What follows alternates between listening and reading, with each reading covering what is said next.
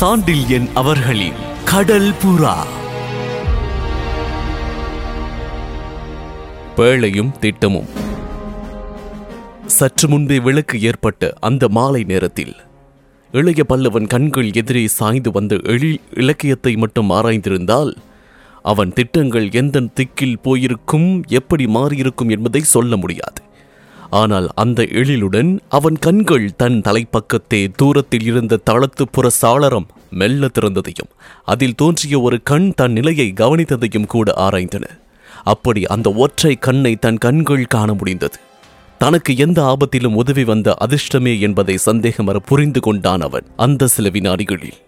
வாழ்க்கையில் தான் எந்த சமயத்திலும் விடாது கைப்பிடித்து வந்த ரசிகத்தன்மையும் கலை உணர்ச்சியும் அந்த மாலையில் தனக்கு எத்தனை சுலபமாக எத்தனை பெரிய உதவியை அளித்திருக்கின்றது என்று நினைத்து அதை பற்றிய மகிழ்ச்சியும் கொண்டான் சோழ நாட்டு படை தலைவன். அவன் பஞ்சனையில் கால் மாட்டுக்கு எதிரே எழுந்தவுடன் முகம் காண தான் மாட்டி வைத்திருந்த அழகிய சீனத்து தகழி ஒன்றில் தனக்கு பின்னால் இருந்த சாளரமும் அந்த ஒற்றை கண்ணும் தெரிந்ததை கண்ட இளைய பல்லவன் அந்த தகழியின் முழு கண்ணையும் ஒட்டாமல் அரைவாசியே அதை ஆராய்ந்தான். எதிரே தன் கையில் சிக்கி நின்ற எழில்மிகு மடந்தையை பார்த்தும் அவள் அழகு மிதமின்றி சுடர்விட்டும் அவள் கண்கள் இணையில்லாத காதலை கொட்டியும் இளைய பல்லவன் அதை மேலுக்கு கவனித்தானே ஒழிய அவன் கண்களின் முக்கிய பார்வை பின்னால் இருந்த சாளரத்தின் மேலேயே இருந்தது.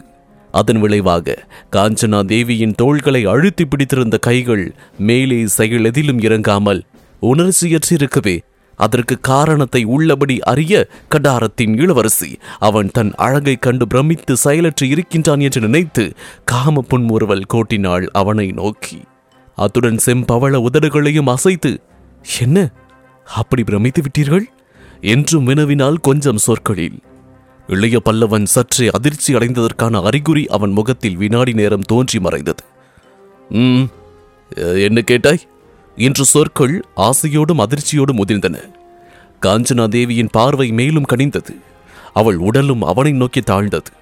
பிரமித்து விட்டீர்களே என்று கேட்டேன் என்றாள் அவள் காதல் சொட்டிய ஒளியில் சொற்களை கூட்டி.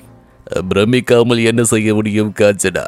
என்ற இளைய பல்லவன் கேள்வியில் விபரீத தொனி காமம் உணர்ச்சிகளுக்கு பெரிதும் திரை போடுகின்றது. அது சில சமயங்களில் உலோக திரையாகவும் இருக்கின்றது. அந்த திரை செய்யும் எதிரொலி பொய்யை மெய்யை போல் காட்டுகின்றது. ஆகவே இளைய பல்லவன் சொற்களில் ஒழித்த விபரீத ஒளிக்கு தவறான அர்த்தமே செய்து கொண்ட காஞ்சனா தேவி தன் கண்களால் அவன் முகத்தை ஆசையோடு துழாவினாள். பிரமிக்காமல் இருக்க முடியாதா? என்றும் கேட்டாள். முடியாது. இளைய பல்லவன் இந்த ஒரு சொல்லை தான் பதிலாக சொன்னான். அது எத்தனையோ ஆனந்தத்தை அளித்தது காஞ்சனா தேவிக்கு. முடியாதா? ஓஹோ! என்றால் அவளும் காதல் விஷமம் கலந்த உணர்ச்சிகள் முகத்தில் விளையாட. முடியாது. மறுபடியும் அதே பதில் வந்தது இளைய பல்லவனிடமிருந்து. ஏன் முடியாதாம்? நிகழ்ச்சிகள் அப்படி ஏற்படுகின்றன. எங்கு? கடல் புறாவில் இதை அடுத்து அவன் காது கரையில் குனிந்த காஞ்சனா தேவி கடல் புறாவிலா கடல் புறாவின் இந்த அறையிலா? என்று வினவினாள் ரகசியமாக. இந்த அறையில்தான். என்ற இளைய பல்லவன் அவள் முதுகை தடவி கொடுத்தான். அவள் எழுந்திருக்காமல் பிடிக்கவும் செய்தான். அது பெரும் அனுகூலமாயிருந்தது இளைய பல்லவனுக்கு சாளரத்தை கவனிக்க. அவள் முதுகு பக்கத்தின் மூலம் நன்றாக அவன் கண்கள் சாளரத்தின் பகுதியில் ஏற்பட்ட ஒவ்வொரு அசைவையும் கவனித்தன. ஆகவே அவன் மார்பு மீதிருந்த காஞ்சனா தேவி அவன் பார்வையை தடுக்கும் வகையில் எழுந்திருக்க முயன்றபோது அவன் கைகள் அவளை இறுக பிடித்து எழுந்திருக்க ஒட்டாமல் செய்தன. காஞ்சனா தேவியின் உடலில் இன்ப உணர்ச்சிகள் வெகு வேகமாக ஓடத் தொடங்கின. இது சரியல்ல. என்றாள் காஞ்சனா தேவி ஏது சரியல்ல. இந்த நிலை ஏன் இதற்கென்ன? யாராவது பார்த்தால் என்ன நினைப்பார்கள்? இப்பொழுது யாரும் பார்க்கவில்லை என்பது என்ன நிச்சயம்? இந்த கடைசி வார்த்தைகளை மிக ரகசியமாக அவள் காதில் படும்படியாகத்தான் சொன்னான் கடல் புறாவின் ஆனால் அதை கேட்டதும் தூக்கி வாரி போட்டுக்கொண்டு எழுந்திருந்த காஞ்சனா தேவி யார்? யார் பார்க்கின்றார்கள்? என்று வெட்கம் முகத்தை சிவப்பாக அடிக்க வினவினாள். இளைய பல்லவன் இதழ்களில் இள நகை கூடியது. யார் பார்த்தால் நமக்கு என்ன என்று வினவினான். என்ன அப்படி கேட்கின்றீர்கள்? என்று கோபிப்பவள் போல் கேட்டாள் அவள். கேட்பதற்கு ஆதாரம் இருக்கின்றது. என்றான் இளைய பல்லவன் மெல்ல நகைத்து. என்ன ஆதாரமோ? இலக்கிய ஆதாரம். என்ன? சமீபத்தில் ஒரே அடியாக இலக்கியத்தில் இறங்கிவிட்டீர்கள்? அத்தனை உதவுகின்றது இலக்கியம். இப்பொழுது உதவி இருக்கின்றதா? ஆம் உதவி இருக்கின்றது. எப்படி? தன்னையே உதவி இருக்கின்றது. நீயே இலக்கியம் என்று நான் சொல்லவில்லையா? இதை கேட்ட காஞ்சனா தேவி புன்முறுவல் கொண்டாள். ஆமா சொன்னீர்கள் சொன்னீர்கள் இன்னமும் சொன்னீர்கள் என்று இதழ்களை மெல்ல விரித்து கூறினாள். இன்னமும் சொல்லத்தான் சொல்வேன் என்று இளைய பல்லவனும் பதில் சொன்னான். என்ன சொல்வீர்கள்? இலக்கியம் சொல்வதை. இலக்கியம் என்ன சொல்கின்றது? காதலுக்கு கண்ணில்லை என்று. அப்படியா? ஆம் அதனால் என்ன ஏற்படுகின்றது? தெரியவில்லை. இந்த இலக்கியத்தில் நீங்கள் தான் கெட்டிக்காரர். சொல்லுங்கள். என்றால் காஞ்சனா தேவி விஷமமாக. காதலுக்கு கண்ணில்லை என்றால் காதலர்களுக்கும் கண்ணில்லை என்பது பொருள் என்று இளைய பல்லவன் பொருளை விளக்கினான். நன்றாயிருக்கிறது வியாக்கியானம் என்றாள் காஞ்சனா தேவி அது மட்டுமல்ல காதலர்களுக்கு கண்ணில்லாததால் அவர்கள் தங்களை தவிர வேறெதையும் வேறு யாரையும் கவனிக்க முடியாது. ஆனால் மற்றவர்கள் அவர்களை கவனிக்க முடியும் என்றான் இளைய பல்லவன். இதை அறை முழுவதும் எதிரொலிக்க இறைந்தே சொன்னான். எதற்காக இதை சொல்கின்றீர்கள்? என்று கேட்டாள் காஞ்சனா தேவி நான் முன் சொன்னதை நிரூபிக்க என்ன சொன்னீர்கள்? நம்மை யாரும் பார்க்கவில்லை என்பது என்ன நிச்சயம் என்று கேட்டேன் அல்லவா? ஆமாம் கேட்டீர்கள். பார்த்திருக்கலாம் என்பதை நிரூபிக்க இலக்கிய சான்று காட்டினேன். காஞ்சனா தேவி நகைத்தாள். பாதகமில்லை. எதற்கும் இலக்கியம் வைத்திருக்கின்றீர்கள்? என்றால் நகைப்பினூடே எங்கள் இலக்கியத்தில் இது நிரம்ப உண்டு என்றான் இளைய பல்லவன். எது? காதல். உங்கள் இலக்கியத்தில் இதுதான் முழுக்க முழுக்க இருக்கின்றதாக்கும். மனித உணர்ச்சியில் பிரமாதமான உணர்ச்சி இன்பம். அதற்கு முக்கிய இடம் கொடுப்பதுதான் நல்ல இலக்கியத்துக்கு அடையாளம். இல்லையேள் இந்த இடத்தில் சற்றென்று நிறுத்திய இளைய பல்லவன் அந்த ஒற்றை கண் தகலியிலிருந்து அகன்று விட்டதையும் சாளரமும் மூடப்பட்டு விட்டதையும் கவனித்தான்.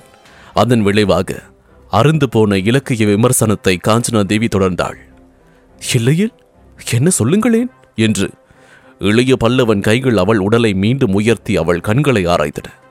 இல்லையல் இலக்கியம் வரட்டு இலக்கியம். சுவையற்றது. எங்கும் சுனையோ சோலையோ அற்ற பாலைவனம் போன்றது என்று கூறிய அவன் அவள் எழிலை கண்களால் பருகினான். காஞ்சனா தேவி நகைத்தாள்.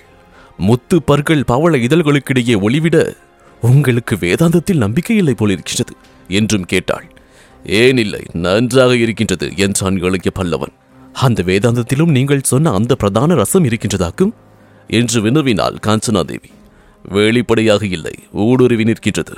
அப்படி யாரும் சொல்லி நான் கேள்விப்பட்டதில்லையே. இதுதான் உண்மை காஞ்சனா. வேதாந்தம் வரட்டு பாலைவனம் அல்ல அறிவு இன்பம் இரண்டும் கலந்தது வேதாந்தம். இல்லையேல் பெரிய வேதாந்திகள் முற்றம் துறந்த முனிவர்கள் எழுதிய பேரிலக்கியங்களில் இன்பம் பிரதான இடம் பெற்றிருக்குமா? என்று வினவினான் வேதாந்திகளின் நூல்களில் இன்பத்துக்கு பிரதானமா? வான்மீகரும் வியாசகரும் சுகரும் எழுதிய நூல்களை நீ படித்ததில்லை. தமிழ் முனிவர் வகுத்த குரலில் காமத்துப்பால் என்று ஒரு பகுதியை தனித்து பிரித்து விடப்பட்டிருக்கின்றது. என்ற இளைய பல்லவன் அத்தோடு அந்த சர்ச்சையை முடித்துக்கொண்டு காஞ்சனா நேரமாகின்றது. எனக்கு கொஞ்சம் உணவு கொண்டு வா என்று கூறினான்.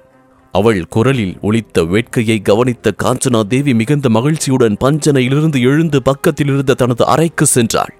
அவள் சென்றதும் மீண்டும் தகழியை நோக்கி தீவிர சிந்தனையில் இறங்கிய இளைய பல்லவன் அக்ஷயமுனிக்கு எப்படியும் தன்னை கொண்டு போக மட்டுமின்றி தனது நடவடிக்கை ஒவ்வொன்றையும் கண்காணிக்க அனுபாயன் ஏற்பாடு செய்திருக்கின்றான் என்பதை புரிந்து கொண்டான். தான் மட்டும் மிகுந்த நிதானத்தோடும் ஆழ்ந்த யோசனையுடனும் நடந்து கொள்ளாவிட்டால் தான் நிச்சயமாக அக்ஷயமுனைக்கு போக வேண்டியிருக்கும் என்பதை தீர்மானித்தும் கொண்டான். அப்படி அக்ஷயமுனையை தான் அடைந்து விடும் பட்சத்தில் நீண்ட நாட்களாக ஸ்ரீவிஜயத்தை பணிய வைக்க தான் செய்துள்ள ஏற்பாடுகள் பயனற்று போகும் என்பதையும் உணர்ந்து கொண்டான் கடல்புறாவின் தலைவன்.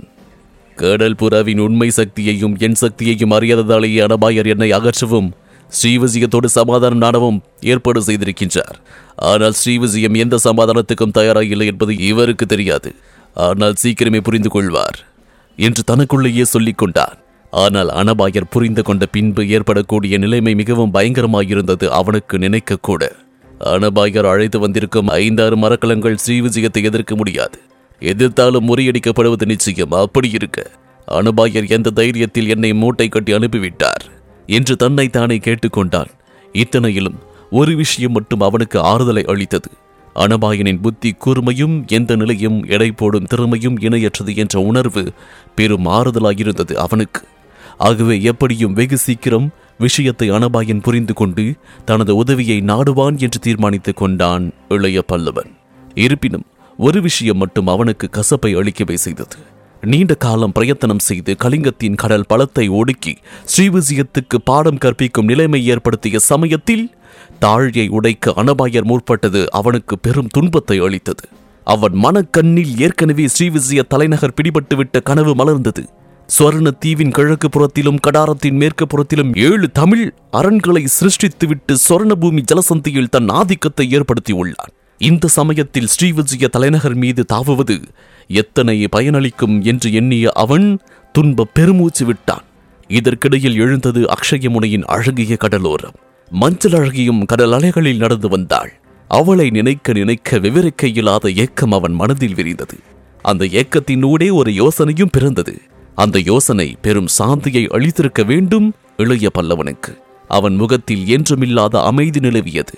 அவன் உதடுகள் குறுநகை கொண்டன. சில வினாடிகளில் பழைய இளைய பல்லவனாகிவிட்டான் அவன். ஆகவே உணவு எடுத்துக்கொண்டு காஞ்சனா தேவி வந்தபோது மிகவும் சகஜமாக சிரித்து பேசினான். அவளை அந்த பக்கத்து அறையிலேயே தங்க சொன்னதன்றி உன் அறைக்கும் என் அறைக்கும் இடையே உள்ள கதவை தாழிட்டு விடு காஞ்சனா. நீ வருவதனால் கூட தாழத்து பக்கம் இருக்கும் ரகசிய கதவு மூலமாக வா என்றான். ஏன் அப்படி வர வேண்டும்? ஏன் இதை தாழிட வேண்டும்? என்று கேட்டாள் காஞ்சனா தேவி. தாளிடாவிட்டால் இது ஒரே அறை என்றான் இளைய பல்லவன். ஆம். மற்றவர்கள் என்ன நினைப்பார்கள்?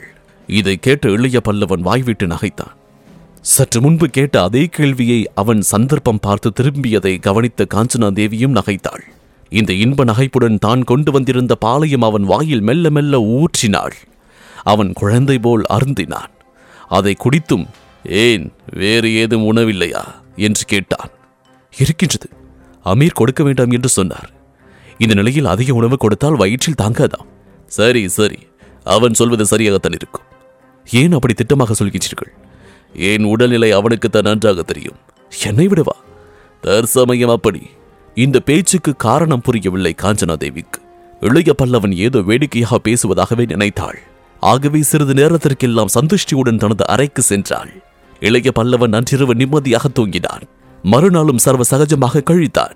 மறுநாள் இரவே அவன் தலைக்கணம் பூராகவும் இறங்கிவிட்டதால் தன் அறையில் எழுந்து நடமாடினான். மூன்றாவது நாள் மாலை தளத்துக்கு வந்த இளைய பல்லவன் தளம் பூராவும் உளவி கடல் புறாவை அணு அணுவாக கவனித்தான். பிறகு திடீர் என்று எதையோ நினைத்துக் கொண்டு நடு பாய்மர தண்டின் மீது தாவி தொத்தி மேலே ஏறி சென்றான். சென்றவன் நீண்ட நேரம் அந்த பாய்மர தண்டின் உச்சிக்கு சற்று கீழே இருந்த மரத்தண்டில் நீண்ட நேரம் சாய்ந்து நின்றான். அவன் முகத்தில் திடீர் என்று பூரண திருப்தி நிலவியிற்று அந்த திருப்தியுடன் வெகு வேகமாக கீழே இறங்கி வந்து தனது அறைக்கு சென்றான். சென்றவன் சாளர கதவை உட்புற மூடி தாழிட்டான் பிறகு தன் பெரும் மரப்பெட்டியை திறந்து அதில் இருந்த பேழை ஒன்றை எடுத்துக்கொண்டான். அத்துடன் கீழே உட்கார்ந்து ஊலி சில ஊசிகள் மரத்துண்டுகள் இவற்றை கொண்டு ஏதோ மும்மர வேலையில் இறங்கினான் இது பலித்தால் என் திட்டமும் பலித்தது என்று அவன் உதடுகள் முணுமுணுத்தன. கைகள் தூரிதமாக வேலையில் இறங்கின. இதன் தொடர்ச்சியை தவறு திருத்தம் விளைவு இதில் தொடர்ந்து கேட்கலாம். இந்த பாட்காஸ்டை உங்களுக்காக வழங்கிய நான் டிஜே முருகா. சோஷியல் மீடியாவில் என்னை ஃபைன் செய்ய. Facebook handle Murugan dot radio மற்றும் Instagram handle Murugan dot DJ இந்த பாட்காஸ்ட் உங்களுக்கு பிடித்திருந்தா சவுத் ரேடியோஸ் மொபைல் ஆப்ல ஃபைவ் ஸ்டார் ரேட்டிங் கொடுங்க. உங்களின் பேராதரவிற்கு மனமார்ந்த நன்றிகள். மீண்டும் சந்திப்போம்.